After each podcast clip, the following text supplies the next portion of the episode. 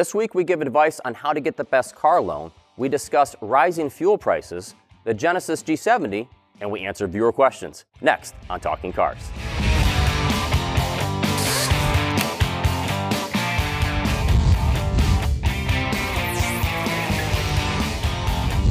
Hi, everybody. Welcome to another episode. I'm Mike Monticello. I'm Mike Quincy. And I'm Keith Barry.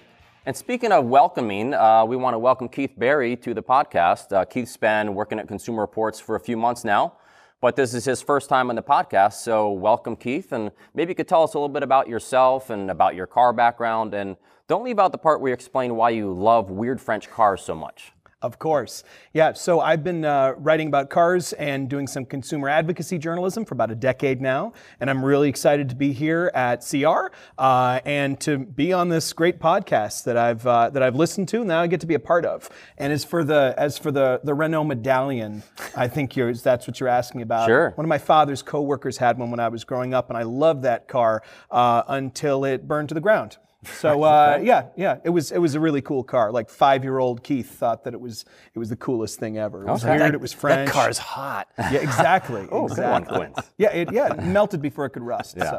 Well, we got a lot of things to get to, a lot of tops. Got a full docket today, uh, but you know, I'm looking. Something's a little off here with between us. Yeah, I, I th- Oh, that, at that. doesn't There that feel go. better? You know, that feels better. so doesn't sometimes super Yeah. producer Dave Abrams say, "Come on, nerds, study up." Yeah. So here we are, studying I'm, up. I'm embracing what you guys bring to the table. Bring your but inner seriously, nerd. though, uh, we do have uh, a lot of things to get to, and one of the things we want to talk about first uh, is it's you know it's it's spring, so um, road trip season is coming up soon with the summer, and as usual, prices are gas prices are on the rise again. Now, this seems to happen just about every summer. Uh, the U.S. Energy Information Administration projects regular gasoline will average 274 a gallon nationally this summer, up from 241 a gallon last. So it's not just up for uh, the summer season; it's up compared to last year as well. Now, there's some reasons for that. One is uh, the EIA says it's primarily due to the result of higher crude oil prices. But there's also uh, a lot of people might think maybe they just jack it up every summer. it's a conspiracy. it always seems like Right. that, doesn't Yeah, it? it's a oh well, they're going to drive a lot more, so we're going to jack up the Right. prices. But actually, there's uh, they're required by the Clean Air Act, the refiners, to produce this summer blend, which helps uh, reduce pollution, in especially in the cities. So that's and that it costs more they to can do make the that blend. changeover? Yeah, Yeah. it- it- usually that season is from like April to September. So that's another reason why it costs a little more. But um, and of course, also there's market volatility and all that stuff. Yeah. But uh, Quince, you know, what would you suggest to people if they're going to be doing some road tripping? How can they try and save money uh, on fuel this summer? Oh, sure. I mean, usually, uh, historically speaking, when gas prices go up, people there's practically a stampede uh, of people running to the dealers, and it's like, oh my gosh, I have to get a hybrid, I have to get like a Toyota Prius or something like that, and, and because that's you know that'll obviously save you money if your car is more fuel efficient. Um, but and right now actually is a great time to go and buy a smaller car or a hybrid because they're just going begging because everyone is is talking about uh, you know buying SUVs and stuff like that. And I have to say that uh, you know road trip that that my family and I took about three years ago. We took the Ford Expedition that Consumer Reports tested. We rented a massive 30 foot trailer and hit the road for three weeks. And honestly, after about three weeks on the road, towing that trailer with that truck, we spent about seven hundred dollars in fuel. So that will that a will big rig. oh that'll definitely make you think twice about how much you need an SUV. Yeah, you got any uh, summer road tripping stories where you spent a ton of money on fuel? Actually, I didn't spend a ton of money on fuel Oh. because before the last time that gas prices spiked, I bought a Prius. Uh, it was an 04. I got it around 07, 08, right before the prices really went crazy. And I didn't even notice. I mean, everyone I knew, you know, they were, you know, paying 50 bucks when they were used to paying 30. And I, I really didn't notice. I, I drove from, from Boston to Atlanta and back.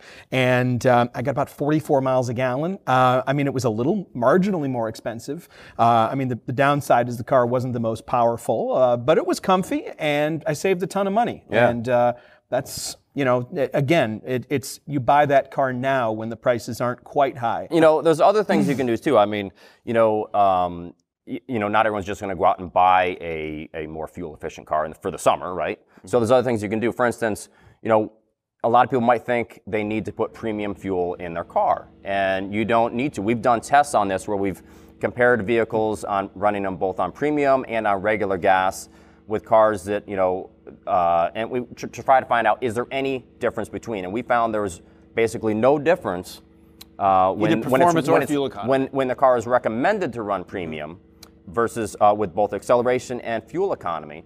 Now, if your car, so in other words, if your car is just recommended to run premium, we would say just go with the regular. If it's required by the manufacturer, that, that's a different story. And check how your, gonna, check how your owner's the, man- the user going to find that out? well, you, owner's manual or is the is the best place to go, but you can also look on the fuel door and it's going to say they are either recommended, required, or it's not going to say anything at all. In which case, just run regular fuel. And that could affect your, your buying decision. Yeah. You, you go shopping for a car and, and ask the salesperson, what kind of fuel does it take? Does it require premium? Because that's, right. that's going to hit you more in the wallet more. And some cars have different fuel requirements for different engines and different Right. trim levels too. Right. So keep that in mind. Yeah, and there's also a couple other things you guys can do. Uh, there's gas apps out there. Gas Guru, Gas Buddy can help you find the cheapest fuel when you're out there driving around.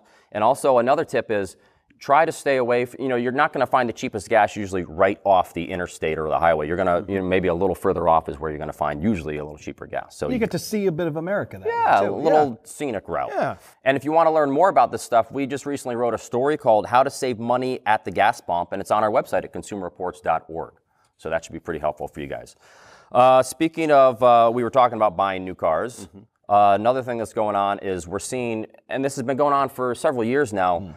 Loans, car loans are increasing. You know, they used to be like three years, and then it was five years, and now it's like six years or more uh, that people are getting to, to be able to afford cars, and also interest rates are going up. So, Keith, like, what are some tips you would give buyers who are looking, you know, to go buy a car right now, and especially if they probably need to finance the car? Yeah, definitely, and and the and the prices of cars are increasing too. So um, what I would say though is do not go into a car dealership without financing in hand. If you know you have to finance, go to your local bank or your credit union. I personally use a credit union. Me too. search online, find out what interest rates are for a car. They're going to be on the bank and credit union websites. Uh, find the lowest ones there. Uh, then go into your go into the dealership and start arguing or, or negotiating uh, based on the total price of the car. Because what, what's going to happen is you're going to go in and talk to the dealer and you're going to say, I can afford to spend $250 a month. And they'll give you a, a, a loan that's $250 a month for 84 months. And that's what we're starting to see. And, you know, those loan terms are increasing. Uh, you know, if, you've been watching the news, you know that the banks are not your friend. Uh, and a lot of those consumer protections are kind of being rolled back a little bit too. So you got to watch out for your, for yourself and advocate for yourself.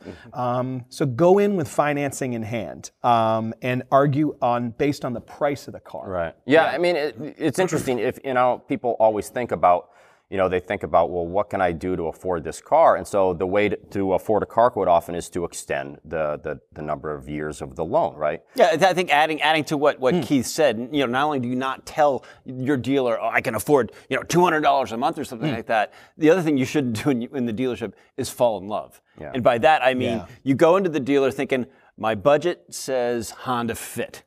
And then you start looking over at that Honda Pilot. You're like, wow, you know, I'd really, I'd really like a big SUV, even though my budget says small car. And hmm. and the salesperson might look and say, we can get you into that Pilot Right. for 200 bucks. We'll figure out a way, yeah. And then you've got that scenario. even the options, you know, oh, well, you know, leather, it's only another $10 a month, but that's $10 spread out over an extra year. And you can end up under underwater too. That's the other big thing. Yeah, the, the 60 month loan, it might take Hmm. you 18 months of payment uh, before you're building any kind of equity in the car. And if you, for some reason, have to get rid of the car, you, you want to, to, to move on to another one, you, you- like you said, you could be underwater on your loan. You're going to owe more on the car than it's worth. Which is a really bad position to be Yeah, you know, just as an example of, of, of how much more these can cost, just in interest, you know, we have a story up on our, our you know, consumerreports.org right now, where if you if you compare like buying a car for three years, uh, and it's a fifteen thousand dollar car at six point five percent APR, uh, annual percentage rate, Which is you'd high, be but you'd be yeah. paying Yeah, that's you'd be paying four hundred sixty dollars a month, and your total interest would be fifteen hundred fifty dollars. Now, if you stretch that three-year loan to five years, you'd lower the monthly payment from four sixty down to two ninety three, and that's what happens. It seems more favorable. I, I can afford that, right? But you're going to double the interest to uh, you know over twenty six hundred dollars by the time your loan is done. So, I mean. You know, you don't want to be lured by affordable monthly payments, and basically, if if uh, if you're having to go from three years to five years just to be able to afford the car, it's that's probably not a good financial decision for you, and you should probably consider about either moving down a cat, you know, a segment in your car category, or looking at a good used car. That's probably you know because you don't want to be stuck with this this loan for forever. And if, if, yeah. I'm sorry, go ahead. Oh yeah, if you have a bad interest rate, you can refinance. Mm-hmm. Just like with a mortgage with your with your home, it's it's it's actually quite easy. I did that once, where uh, you know I I went into a dealer and they told me that they could give me a certain price if I financed through them. And on the way home, I stopped at my credit union and I refinanced it and I cut my payment by twenty dollars a month. That's not insignificant, and that's money that's going in my pocket as opposed to going to uh, going to into a bank's pocket. And we have really great lists on consumerreports.org of, of affordable used cars for just about every price budget. Yeah, and, and some stories on advice for uh, new car loans uh, and leases, and, and advice on what you should do about that. So let's move on to uh, uh, new cars here at the track. Uh, recently, we borrowed some Genesis G70s from Hyundai. Uh, if you don't know, Genesis is Hyundai's luxury arm. It's been around for a few few years now, and the G70 uh, is based on the Kia Stinger. It shares the same drivetrain. It's basically the same platform.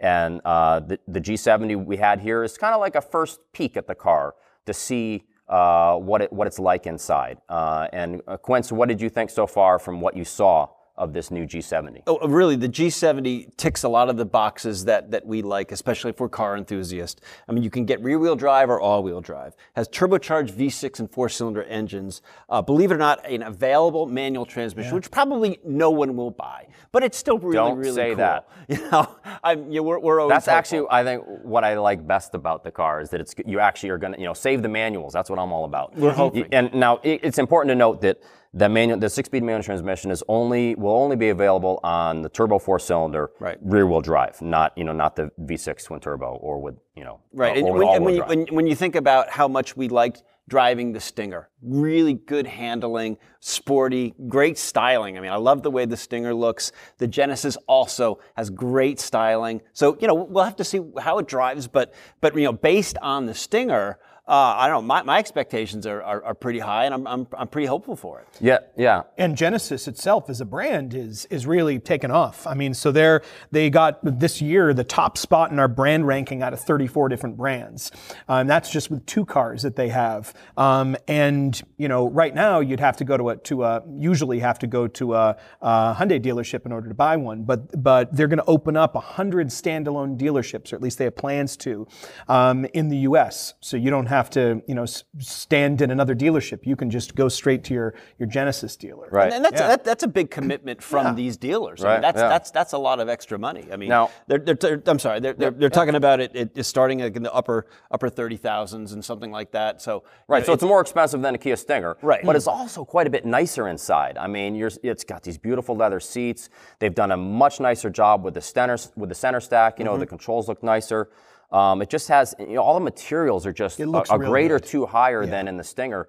You know, it's like it's basically what you were hoping the Genesis G70 was going to be. Like if they took a Kia Stinger and put the Genesis stuff on it, this is what it would be like. And you know, we we have said that the Stinger rides a little stiff. You and I don't care because we like driving it so like much. it, yeah. But we're hoping that you know what Genesis will do with this G70 is that they'll maybe give a little little smoother ride. I mean, in, in Consumer Reports testing of, of other Genesis models, we've been, you know, just blown away how nice the interiors are. The controls are typically very easy to master, uh, and and this one looks uh, exactly, you know, the, the same kind of high level fit and finish. And uh, I'm again, I'm, I'm really excited about Genesis. This is a, this is a brand I think overall that really falls under the radar. And, Yeah. and if you're thinking about a sports luxury sedan. Uh, I always tell people check out Genesis. They're think, always thinking BMW, Lexus, Mercedes, but Genesis is really the one where you probably get a lot of value for your money. And our members agree. I mean, it gets it not only did it top the rankings, but it gets really high owner satisfaction scores. Yeah, that's a good and point. and reliability too. I mean, it's it's up there on reliability. Yeah. So it's not something you have to worry about because it's a brand you never heard of. Yeah, that's based on two models, Yeah. so they've got a little advantage right now in Yeah. terms of you know that. But it's it's sure looking good for the brand. You know, we have a video up of this car as well. Uh, with the uh, with Consumer Reports uh, dreamy Ryan Pszczolkowski, and uh, so you want to check that out too. For, Part of the for- podcast on for, for more basis. information on the car. Um, That's let- how you say his last name? Pszczolkowski. I've been here Yeah. for three months and I don't know how to say his last name. That's great. Yeah, I learned yeah. something new on, on talking cars today. It's Yeah. Polish. Oh, It's, that's it's you say it just like it's spelled. Yes. I almost want to say bivalve, but eh, he's got Mm. those. Or no, you, you spell it just like that's from Barney Miller. Sorry, that's an old reference. It's spelled just like it sounds or something. Anyway, uh, let's move on to viewer questions. And this is actually this is becoming I think one of our favorite segments of the show now because you can now send your video submissions and text messages to talkingcars at iCloud.com. So let's get right to the first one. Uh, this uh, video has to do with mid-sized SUVs. I'm currently leasing a 2017 Hyundai Santa Fe Sport, which I love. It's my third Santa Fe. Uh, I'm going to take advantage of the leasing process, though, and uh, next year, around August, when it's up, and maybe get that CX9. I really like it. Um, but I know the new Santa Fe comes out uh, also, and that's pretty nice. And the Ford Edge is on the list. What do you guys think is best? So Keith, Santa Fe, Ford Edge, Mazda CX-9. What do you think you recommend to this gentleman? So I was lucky enough to get to go to the New York Auto Show and check out the new Santa Fe. So the Santa Fe Sport is actually that name is going away. Um, what it's being replaced by is this two-row Santa Fe, uh, and it looks great. I, I saw it. I sat in it. It's a good-looking car, and uh, it comes with a new eight-speed transmission. Yep. Um, Replace, replacing the six-speed. yeah, replacing the six speed, 185 horsepower, 2.4 liter four, or a turbo 232 horsepower four cylinder. We haven't haven't had a chance to drive either one yet.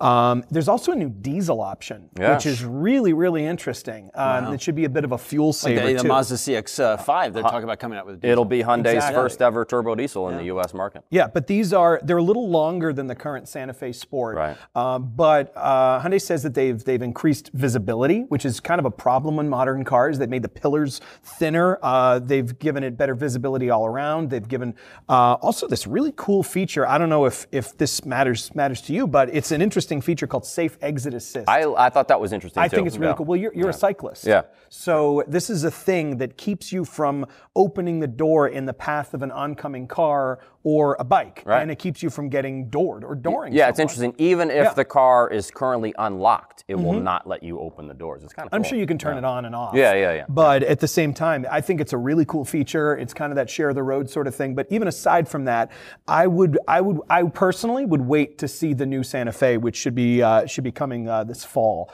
Uh, just take a look at that because it's a it's a good looking car, and if you've had good luck with them in the past, Mm-hmm. uh, it might be time to to lease another one. That's that's my thought. What do you think, Quince? Well, you mentioned the, the, the CX-9 and the Ford Edge. Uh, our Consumer Reports uh, CX-9. I have to tell you, I hated the seats. I mean, everybody's different. So if you're considering a CX-9, definitely take some time at the dealer and give it a test drive. For me, the seat angle never tilted up enough for my for my for my taste. I always felt like I was like falling. Falling out of, of the We of the get it. You didn't seat. like the seat. Right, didn't like the seat. The Ford Edge, uh, we, we talk about you know cars flying under the radar. I think the Edge is one of those SUVs that doesn't get enough love from people. Yeah. Uh, it, it did decently in Consumer Reports test. I you know, definitely felt the seats were a lot better uh, than the CX-9. Had better controls, better reliability, uh, and for about the same amount of money uh, as a Grand Touring uh, CX-9, which goes about forty-three thousand, uh, you can get the Sport model with the Ford the Ford Edge with a 2.7 liter V6 for about forty-two grand. So I, I think I would I would definitely check out the Edge. I would pass on the CX-9. Yeah, I I think I see where he's going with the CX-9. He didn't spell it out, but maybe he's thinking, you know, I think he thinks it looks nice, which I think it does. It's a very and, good-looking And it drives yeah. really well. So, you know, if he's looking for that, yeah, it's a really good choice there. It's on the sporty side of this SUV segment. But my problem with it would be that uh, poor reliability. It actually, you know, it's it's suffered so far on the data we have so far. Uh, it's been much below average, uh, much worse than average, I think is our exact wh- how, how we say it. Right. Um, so that's our new car prediction. So I would stay away from the CX-9 for that. Unfortunately, Mm-hmm. you know, even though I really like driving it. You know, another, th- I I think the Ford Edge, it's on the low end of our recommended scale. Right. So he's got to know that going in. It, it makes the cut, but Yeah, it definitely but- makes the cut, and it is a very good driving vehicle. That's Mm-hmm. the important thing. And another vehicle uh, to think about would be the Kia Sorento. Right. Oh Th- yeah, that is it's kind of ranked the much sister, higher. Yeah, cousin yeah. car to the yeah. Yeah. Definitely. Yeah. So anyway, so hopefully that helps you out. Uh, let's look at another one. This one has to do with uh, truck transmissions, specifically the 2018 Ford F-150 and its 10-speed automatic. So let's take a look at that. I'm sitting in my 2018 F 150 with a 10 speed transmission, and I have a question regarding the smoothness of it. A friend of mine has a Chevy Silverado with, I believe, a 9 speed transmission, and it seems that I would expect a higher number of gears transmission to be smoother than a traditional, but I feel like, especially in slow range driving or when you're taking it easy through town, it's less smooth than I expect. So I'm just curious if it's a brand difference or if these new 10 speed transmissions are just trying to do too much to find the right gears, and that's just what we're going to be living with. Okay, so this gentleman has noticed uh, a little bit of roughness in his 2018 F-150, the 10-speed automatic, and honestly, we've noticed that same thing too. In low-speed driving, sometimes our F-150 has a little bit of a like a clunk, especially when you're kind of coming to a stop. It's nothing terrible, Right. And usually the transmission works just fine. But so he sounds like he's noticed something similar to that. Uh, he also mentions a Chevy Silverado with a nine-speed automatic transmission. I'm not sure what he's talking about there. His buddy, it's probably an eight-speed automatic. Chevy, the new Silverado, is coming out with a 10-speed automatic, the same one actually as the F-150.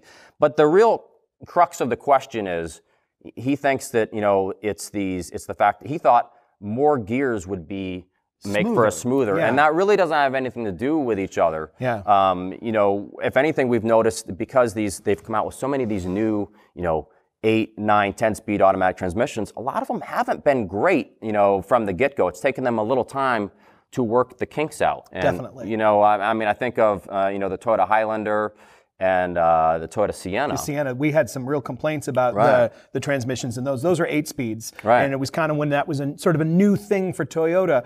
I just drove the new Avalon. The 2019 Avalon, the 2019 Yep. Avalon, which has an eight speed, and they finally figured it out, at least in the limited driving that I did.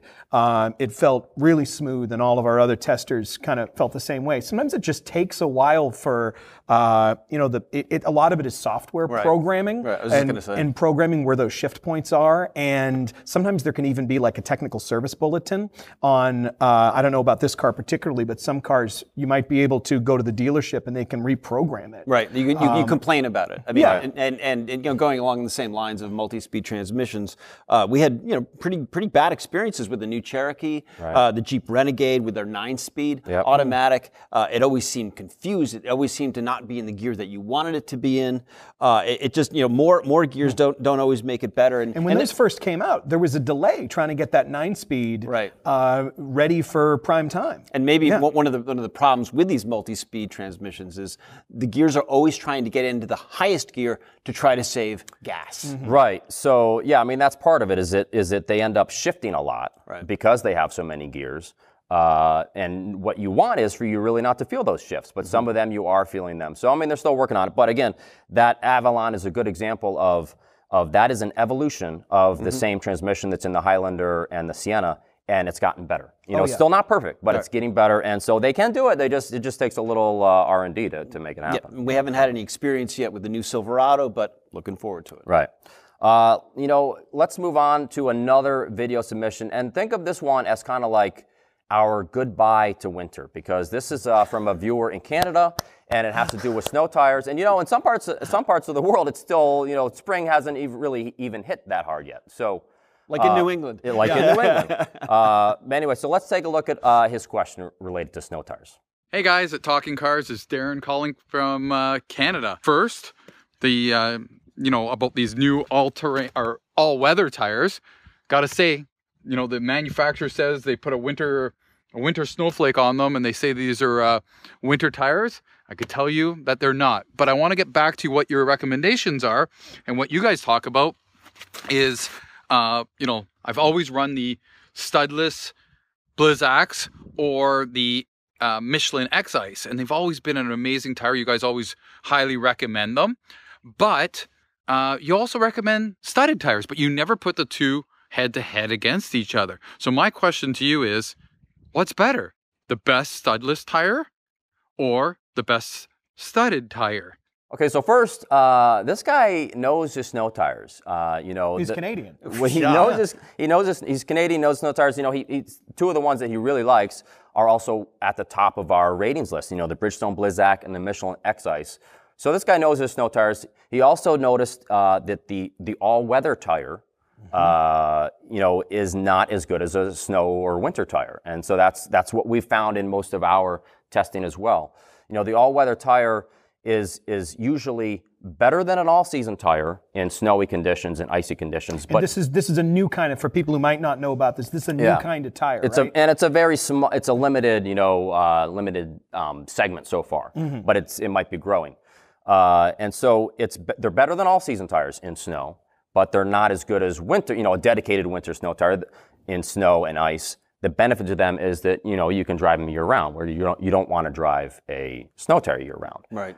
Um, but his it seems like his real question is, you know, should he go with studded snow tires versus you know the best winter snow tires? And you've introduced this, this piece and haven't even made one stud joke. So that's I, I, I praise you for that. You're looking Good right job. here. You're looking right here, buddy. Anyway, so studs Enough are no studs. said. Enough studs are no said. studs. Okay. Yeah. What do you say? Keith? So, what, yeah. So, um, you know, the benefit to studded tires is uh, is is better traction usually in icy conditions or really hard packed snow.